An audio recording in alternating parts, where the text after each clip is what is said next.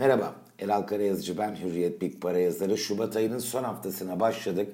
Asya'dan gelen ilk fiyatlamalar yatay bir e, seyre işaret ediyor. E, geçen haftaya bir bütün olarak bakarsak ılımlı ama pozitif geçtiğini rahatlıkla söyleyebiliriz. Hafta sonunda aldığımız bugüne devreden şüphesiz en önemli haber Fitch'in kredi notunu değiştirmemekle birlikte Türkiye'nin not görünümünü negatiften durağına almış olması.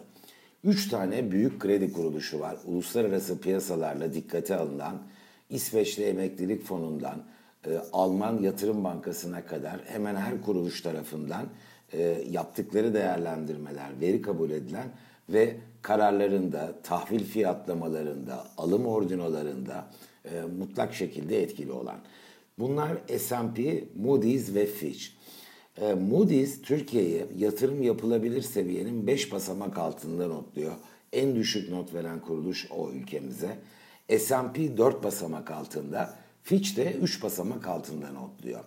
İşte Fitch'in aslında bu üçlü içinde görece en yüksek notu veren kuruluşun görünümü durağını almış olması bence anlamlı ve 3 ay içinde Türkiye'nin CDS'i hızla o 550 bas puanlardan 300 bas puanın altına geldiğinde TL'de evet çok güçlü bir rally gördük. E, nominal olarak %20'ye yakın bir değer artışı. E, ama ne olursa olsun 3 ay kısa bir süre ve bu kadar kısa sürede e, kararlarına, bakışlarına etki göstermiş olması da anlamlı. Fitch'in yaptığı değerlendirmeye baktığımızda yine e, ben piyasalara pozitif yansıyacak, Türkiye ekonomisini de destekleyici olabilecek önemli başlıklar, alt başlıklar görüyorum. Bunlardan biri büyüme. 21'de 5.7, 2022'de 4.7'lik büyüme tahminini açıkladı Fitch ve bu Türkiye'nin ihtiyaç duyduğu bir gerçekleşme. E, Fitch'in bu yönde beklenti içinde olması şüphesiz Türkiye'nin %5.7, %4.7 büyümeye imza atacağının garanti belgesini sunmuyor. Fakat bunu en olası senaryo olarak görmesi Fitch'in diğer kurumları da uluslararası kuruluşları da bence motive edecek bir unsur. Diğeri de enflasyon. Resmi hedefe yakın 2021 yılında enflasyonun %11'e düşeceğini, 22'de de 9.2'ye gerileyeceğini düşünmesi de olumlu. Peki neye yol açacak? Şimdi 28 Mayıs'ta rutin takvim itibariyle S&P Türkiye ile ilgili not değerlendirmesi yapacak. Hemen bir hafta sonra 4 Haziran'da da Moody's. Ben her iki kuruluşun da birbirlerinden de etkilenirler ister istemez. Not görünümünde e, olumlu yönde bir revizyona gitmelerini muhtemel buluyorum. Moody's'de görünüm negatif. Bunu en azından durağını hatta direkt pozitif alması mümkün. S&P cephesinde ise not görünümümüz durağın bunun pozitif alınması ihtimalinin arttığını düşünüyorum. İşte bu takvim yaklaşırken Mayıs sonu bu da ne demek? Biz şu anda Şubat'ın sonuna geldik.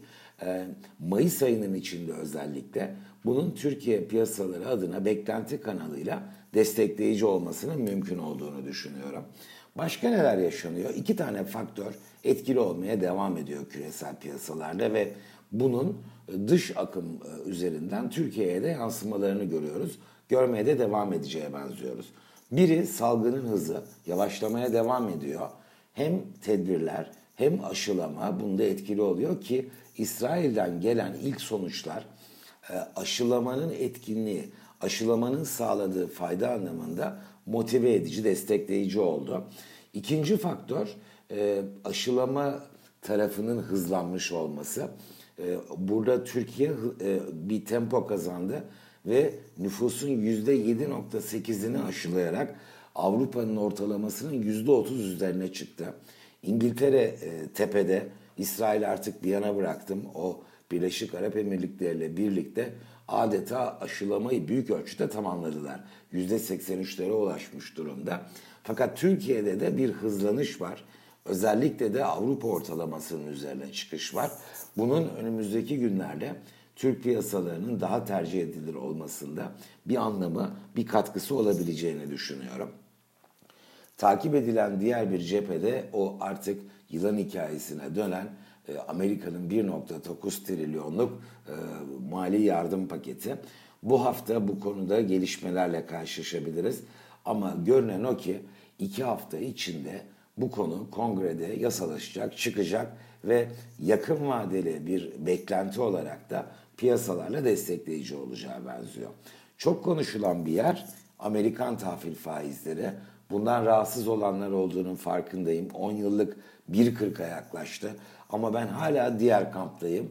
Ee, ekonomilerin düzelecek olmasının tahvil piyasasına yansıması olduğunu ve bunun borsa endeksleri adına destekleyici olacağını, eyvah Amerikan faizleri yükseliyor, dolar yükselir demek için ortada yeterli bir zemin oluşmadığını, o varlık alımlarının azaltılması ile ilgili fiyatlamanın en erken 2021 yılının son çeyreğinin konusu olabileceğini düşünüyorum.